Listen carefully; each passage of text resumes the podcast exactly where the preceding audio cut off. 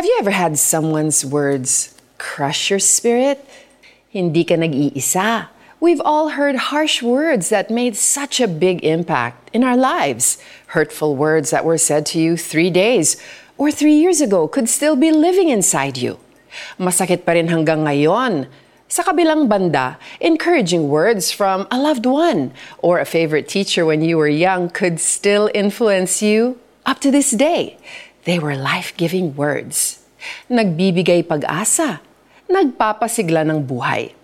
This proves one thing. Our words have power. They take a life of their own after we have released them. And like the person that spoke those words to us, tayo rin, we often forget how crucial our words are. Kaya paalala ng Bible, nagpapasigla ng buhay ang magiliw na salita habang nakakasakit naman ng kalooban ang matalas na dila. Our words can either bring life or crush the spirit. What if we intentionally guard our words every day? What if we filter our words even before they become words?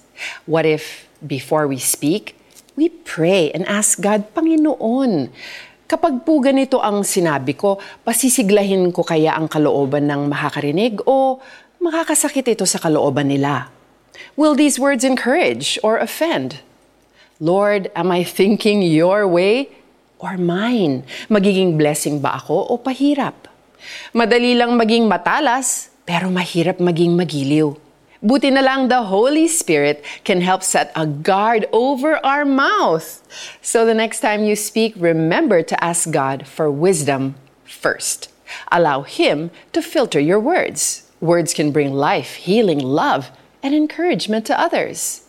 Build, don't break others with your words. Magdasal tayo. Panginoon, salamat po for giving me the opportunity to build others up through my words. May you season my words with love and wisdom, that every time I speak, they will hear you through me. Sana ay magbigay pag-asa at kasiyahan ang mga makakarinig ang mga sinasabi ko. Amen. Here's our application.